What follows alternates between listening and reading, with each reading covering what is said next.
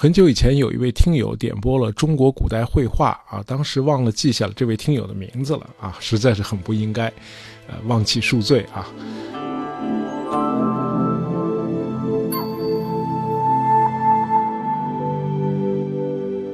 呃，怎么说呢？啊，越是涉及本国的，我越不敢讲，因为高手太多了嘛。我一个外语专业的人来讲国粹啊，实在是有班门弄斧之嫌。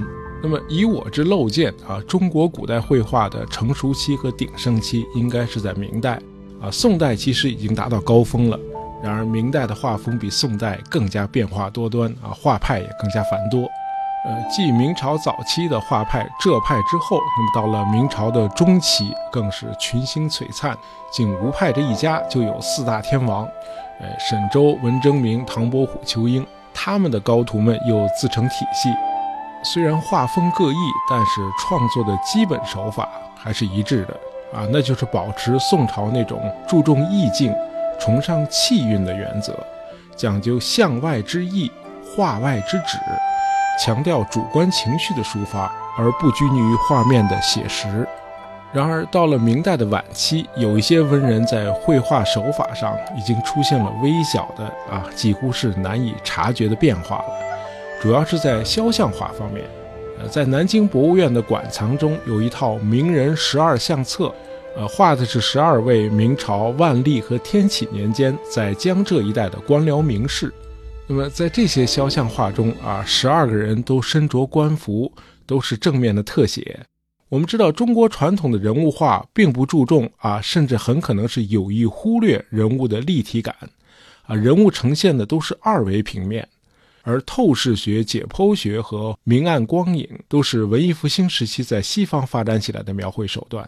然而，在这十二幅明朝的肖像画中，画家在描绘人物面孔的时候，都运用了透视法和明暗处理，人物的脸部特征非常的立体，看上去超级写实。那么，同时这些人物肖像又不失传统中国人物画的那种气韵啊，真可谓形神兼备，实现了中西技法的完美结合。呃，由此可见，在晚明时期，至少在江浙这一带啊，欧洲的绘画手法或多或少已经影响到一些中国的画家了。在明朝的万历年间，由于欧洲的火炮技术啊，为大明帝国守土安国、平定叛乱做出了不少贡献，因此朝廷开始对西方的技术产生了兴趣。那么，在这个背景下，欧洲的传教士也开始被允许进入明帝国了，这就有了近代中国第一次所谓“西学东渐”。啊，这是指晚明时期西方的科学思想第一次在华传播。呃，比如我们在哥白尼那期节目里谈到的法国传教士金尼格啊，他第二次来华的时候带来了七千多部各类书籍啊，赠给了明帝国。金尼格既是传教士，也是一位早期的汉学家啊，他是历史上第一位用拉丁字母给汉字注音的人啊，算是这个汉语拼音的最早的开拓者和奠基人吧。不过，这个金尼格并不是我们今天故事的主角啊，他是我们今天主角的粉丝。一六三九年，金尼格写了一本书，汉译名叫《利玛窦中国札记》啊，从书名就可以看出来，呃，这部书是从另一位传教士利玛窦的日记中整理出来的。那么，与元朝时期写成的那部酷炫夸张的《马可波罗游记》相比，这部《利玛窦中国札记》显然更有学术价值，因为它讲述的都是真实的历史事件，同时也对明帝国的社会生活做了深入的观察。这个利玛窦虽然不是第一位来华的耶稣会传教士，但是他的影响力却是最大的。他的历史功绩与其说是传教，不如说是他率先开启了中西文化之间的交流。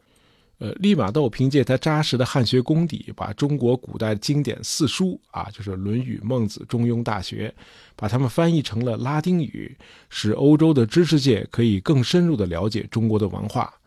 呃，同样，他在书信和日记里记述的在华经历和中国印象，被金尼格整理成了《利玛窦中国札记》。那么这本书出版之后，在欧洲的知识界掀起了一股前所未有的中国热。呃，当时在欧洲，人们普遍爱好来自中国的物品，热衷于模仿中国的艺术风格和生活习俗，以至于形成了一种被称为“汉风”的时尚。啊，这种时尚几乎渗透到了欧洲人生活的各个层面，从日用物品到家居装饰，到园林和建筑。那么与此同时，利玛窦向中国社会传播了西方的几何学、地理学知识和人文主义思想，啊，开了晚明士大夫学习西学的风气。呃，罗马天主教的教皇约翰保罗二世对利玛窦的评价是：利玛窦神父最大的贡献是促进了中西文化交融。他用中文精编了一套关于天主教神学和礼仪的著作，让福音在中国文化里降生。作为一名伟大的汉学家，利玛窦把自己变成了中国人中间的中国人。他既是神父，又是学者；既是天主教徒，又是东方学家；既是意大利人，又是中国人。利玛窦把所有这些身份令人惊叹的融合在了一起，他成了一个混合体。呃，我们前面谈到的名人十二相册中有一幅画，画的是李日华啊。这个李日华是万历年间的一位大文学家和书画家。李日华在江西任职的时候就结识了利玛窦。啊，虽然来自完全迥异的文化背景，这两个人却一见如故啊，经常一起畅谈，啊，从各自国家的风土人情谈到政治、宗教、天文啊，几乎无所不包。李日华被利玛窦的事迹和精神所感动，他作诗一首赠大西国高士利玛窦：云海荡朝日，乘流弄紫霞，西来六万里。东泛一孤茶，浮世常如寄，忧期即使家。那堪作归梦，春色任天涯。大文学家诗写的就是好，完美的概括了利玛窦的人生经历和他复杂的内心世界。那么，在李日华所著的杂文集《紫桃轩杂坠》里，他对利玛窦的形象是这样描述的：马窦紫然闭眼，面色如桃花，见人膜拜如礼。仁义爱之，信其为善人也。一六一零年五月十一日，利玛窦去世了。那么当时这对在京的耶稣会士们，呃，是个非常大的打击啊，因为他是个灵魂人物。那么大家恳求尤文辉修士啊，画一幅利玛窦神父的肖像画，以作纪念。那么这幅利玛窦画像今天珍藏在罗马的耶稣会教堂里。那么画中利玛窦目光深邃，身着中国儒士的长袍，头戴方巾，双手拱于衣袖，看上去像是一位儒士在行作揖礼。呃，熟识利玛窦的人都说啊，利玛窦就是画中的那个样子。一五五二年，利玛窦出生在意大利中东部的古城马切拉塔。啊，这座古老的大学城背靠亚平宁山脉，东临亚得里亚海。那么数百年来，无数的商人和旅行家都是从这里踏上了他们的东方之旅的。可以说，利玛窦的家乡自古就很有世界主义的风范。呃，十六岁那年，父亲把利玛窦送到了罗马去学法律，但他似乎更喜欢神学。呃，利玛窦很有主见啊。一五七一年八月十五日，时年十九岁的利玛窦叩开了圣安德烈贝学院的小门。这座小小的神学院是耶稣会创立者罗耀拉一手建立的。从此，利玛窦就成了耶稣会的一名修士。啊，入学的时候，利玛窦的行李只有一件旧呢大衣、四件衬衫、三条手帕、一条毛巾和三本书。我们简单说两句这个耶稣会啊。呃，进入十六世纪以后，那么随着宗教改革的风起云涌，天主教受到了基督教新教很大的冲击。大量的天主教徒都皈依了新教，于是天主教内部就产生了一股维新改革的思潮，啊，强调要维护天主教的纯洁性，并遏制新教势力的扩张。那么耶稣会就是应了天主教内部的这种改革的呼声，由西班牙贵族罗耀拉创立的。啊，除了严苛的神学教育，耶稣会主张他的成员应该能比普通的神职人员更有效地参与社会生活。因此，修士们除了神学，还要接受广泛的通识教育，包括各种语言、文学、哲学、法学、数学、医学以及自然科学知识。呃，因此，耶稣会士几乎个个都是饱学之士。我们以前介绍过的现代哲学之父笛卡尔，就曾在耶稣会办的一所大学就学。另外，耶稣会非常重视在欧洲以外的地区传教。啊，刚创立没多久，那么罗亚拉的哥们儿，这个人叫沙乌略。呃，他就先后到过印度和日本，那么在日本，沙乌略认识到日本的文化深受中国的影响，因此他萌生了到中国去传播福音的想法。但是明帝国那会儿在搞海禁啊，严禁外国人入境。那么沙乌略沿着中国的海岸到处走，就是无法登陆。于是急火攻心，他病倒了，最后病死在了距广州城三十海里的上川岛上。啊，始终没有能够踏上中国大陆。沙乌略去世那年才四十六岁啊，算是抱憾而终。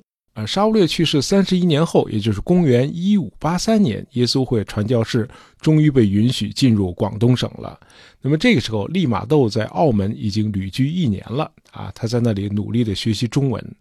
那么进入广东省之后，利玛窦在肇庆住了五年。一八五九年，他到了韶州啊，就是今天的韶关，在这里，利玛窦结识了一位读书人，叫屈太素。呃，两人后来成为密友。啊，据说利玛窦向这位屈太素传授了一些数学知识。那么，经屈太素的引荐，利玛窦得以进入当地的官员和读书人的圈子。当时的利玛窦身着一身僧服啊，穿着袈裟啊。屈太素认为这身装束是不太妥的啊。他说：“你老穿这个僧人的衣服，会引起大伙的误会，甚至反感。”啊，利玛窦接受了这个建议，于是他脱掉了袈裟，换上了儒服。哎，效果果然不错。那么自此之后，利玛窦所到之处，越来越感到宾至如归了啊！他胆子也大了起来，想尝试进入帝都北京。然而不巧的是，当时中日人臣战争打得正酣啊，明帝国在战时对境内所有的外国人普遍持怀疑态度。那么这时候去北京显然是不合适的，利玛窦只好暂时放弃了他的北京之行，转而去了南昌。呃，利玛窦深知，只有在语言、服饰、举止和习惯上无限的接近中国人，人们才能对他敞开心扉，他才能够更深入的了解中国的文化和精神世界啊，以便他日后传教嘛。那么利玛窦很厉害啊，他来华才十年，就已经能够用文言文写作了。我们中国人小学的时候就开始学习古汉语，但是能用这种文体写作的人，我才是很少的。呃，一五九三年，利玛窦完成了他的首部汉语著作《交友论》啊，他把这本书分赠给他结识的中国士大夫们啊，包括前面提到的那位大学者李日华。这本书严格意义上说，并不是利玛窦的原创，而是西方一些大哲关于友谊和交友的一些论述和格言。利玛窦只是加上了一些自己的解读和评论。呃，可能他自己都没有想到，这本书竟然引起了很大的反响。而且多次再版，于是，在觐见明朝宗室建安王的时候，利玛窦也呈上了他这部新作。啊，利玛窦的这种交友态度赢得了中国文人的众口称赞。啊，当时的大儒冯英经称赞利玛窦说：“西太子监官八万里，东游中国，为交友业，其物交之道也深，故其相求也切，相与也笃，而论交道独详。”啊，这个所谓“论交道独详”，指的应该就是利玛窦的那本《交友论》。呃，当然，对利玛窦来说，交友并不是最终目的，呃，他的目的始终是传教。呃，由于儒家思想本质上是一种伦理学，因此利玛窦深信，在中国的古代经典中是能够找到很多与天主教教义融通的内容。啊，虽然中西文化迥异，但人类弃恶扬善、仁爱宽厚这些基本价值是高度一致的啊，中西没有差别。呃，利玛窦果然在中国的古代经典中找到了大量与天主教教义并行不悖的内容。啊，时间的关系，我们就举一个例子，啊，《论语·卫灵公》篇里那句著名的“己所不欲，勿施于人”，在基督教旧约《多比亚传》里就能找到完全相对应的话。这句话是。不要对别人做你自己感到厌恶的事。呃，一五九四年，利玛窦开始着手撰写他的第二部中文著作《天主实义》啊。这部书采用的是对话体啊，利用儒学的语言和概念来阐述天主教的教义啊。全书分上下卷，一共八篇。那么在书中，西方经验哲学和中国的宋明理学交相呼应，啊，相得益彰。啊，足见利玛窦是一位学贯中西的饱学之士。那么，在中西文化交流史上，啊，《天主十义》这部书扮演了极其重要的角色。他在四百年前提出的一系列问题，至今仍不乏哲学价值。这部书出版于一六零三年，这个时候利玛窦已经移居到了帝都北京了。那么与那部《交友论》一样，《天主十义》这部书也是广受明朝士大夫们的热捧。呃，当时普遍使用的是雕版印刷啊。史书上写，《天主十义》刻了好几版，先后被译成了日文、朝鲜文，哎，在东亚、东南亚广为流传。那么清朝的时候，这部书还被收入了《四库全书》。呃，当时有两位中国学者为《天主十义》作序。啊，一位是前面提到的明朝大儒冯英经，另一位呢，我们多说两句啊，这位叫李之藻。啊，李之藻是明朝一位不多见的科学家啊，在数学、天文学和地理学方面很有造诣。呃，李之藻出生于一个军人家庭啊，人很聪明，三十四岁就中了进士。一六零一年，他结识了利玛窦，两人合作翻译了欧洲的天文学著作《浑盖通线图说》和数学著作。圆融角义和同文算指，呃，李之藻可谓译著等身，呃，他翻译的各种西学文献多达二十种啊，一共五十二卷。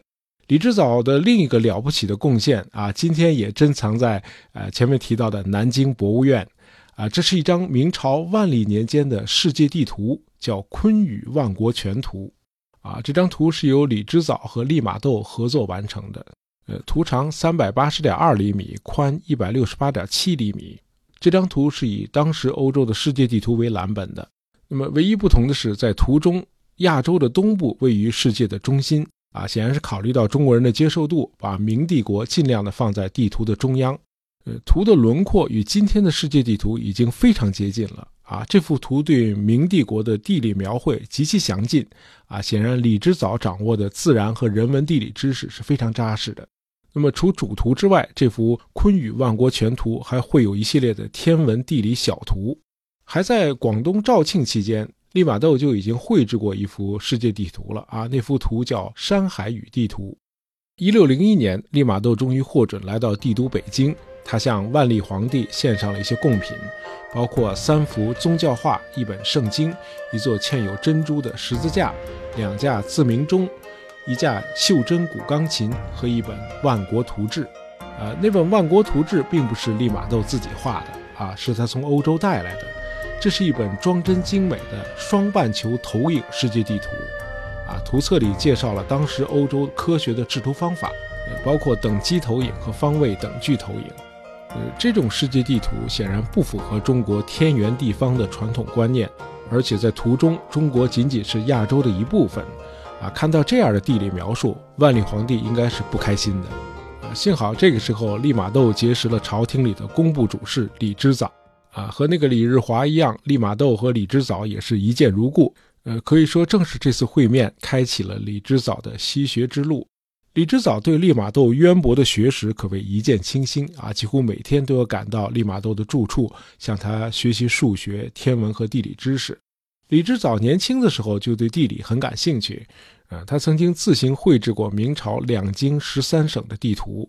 那么见到利玛窦用西法绘制的世界地图之后，李之藻意识到，啊，欧洲这种取天文以准地度的绘制方法与中国传统的计理画法截然不同。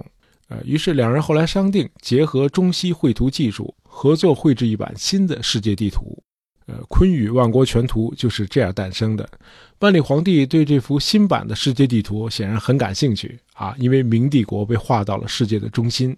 呃，我们在以前的节目里也介绍过，万历是一位很好学的皇帝，他让宫中的画匠临摹了这幅呃《坤舆万国全图》，送给了一些皇亲国戚。那么之后，这幅世界地图又流传到了朝鲜和日本。据说李之藻原课本的《坤舆万国全图》一共有七件。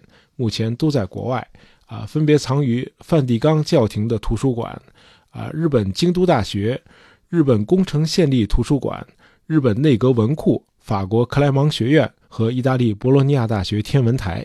呃，南京博物院珍藏的这版是模绘的，啊，不是原件。那么晚明时期还有一位了不起的科学家，也是利玛窦的学生，啊，这个人就是徐光启。徐光启，大家都知道啊，中国古代农业科学的集大成之作《农政全书》就是他写的。啊，今天在上海市中心有一块占地四平方公里的商业区，叫徐家汇，这儿就是徐光启的家乡。呃，徐光启比李之藻大三岁啊，他也是万历朝中考中的进士。那么到了崇祯朝，徐光启已经做到了礼部尚书兼文渊阁大学士啊，算是朝廷里的一位重臣。他也是明朝朝臣中官位最高的天主教徒。呃，与李之藻一样，徐光启也是在北京结识利玛窦的。利玛窦在京居住期间，与徐光启交往很密切啊。这个时期，在发往欧洲的信函中，利玛窦几乎在每封信中都会提到徐光启。同样，在徐光启给友人的书信中，也会常常出现他的利先生。在《徐文定公行时》里也记载说，徐光启与利玛窦交易密，哎，交往越来越密切。那为了方便与利玛窦交往，徐光启在利玛窦的住宅附近租了一间房。在那里居住读书，以便就近向利玛窦请教。呃，徐光启认为利玛窦带来的众多书籍至多奇妙啊，其中他首推欧几里得几何学。徐光启就是徐光启，眼光非常的独到。呃，他认为《欧式几何》这部书必须翻译成中文。他说：“此书未译，则他书俱不可得论。”啊，因为这部书是传授假设和证明的基本方法。是一切基础的基础，这就是为什么徐光启把书名翻译成《几何原本》。啊，徐光启说此书有四不必：不必疑，不必揣，不必试，不必改；又有四不可得：欲托之不可得，欲博之不可得，欲减之不可得，欲前后更置之不可得。哎，这书就完美到了这种程度。徐光启预言。且百年之后必人人习之啊，还真是这样。今天全世界的中学生都在课堂里学习欧几里得的几何学。呃，利玛窦带来的这部《欧几里得几何》是拉丁文本的，全书共十五卷，前六卷为平面几何，卷七至卷十是数论，卷十一到卷十五是立体几何。徐光启几乎把全部的业余时间和精力都扑在了几何原本的翻译上了。从一六零六年的秋天到一六零七年的春天，啊，徐光启几乎每天下午都前往利玛窦的住所。呃，利玛窦用中文逐句讲述，啊，徐光启逐字记录。回到家之后，他还要把记录的稿子加以整理、修改、润色，啊，时常工作到深夜。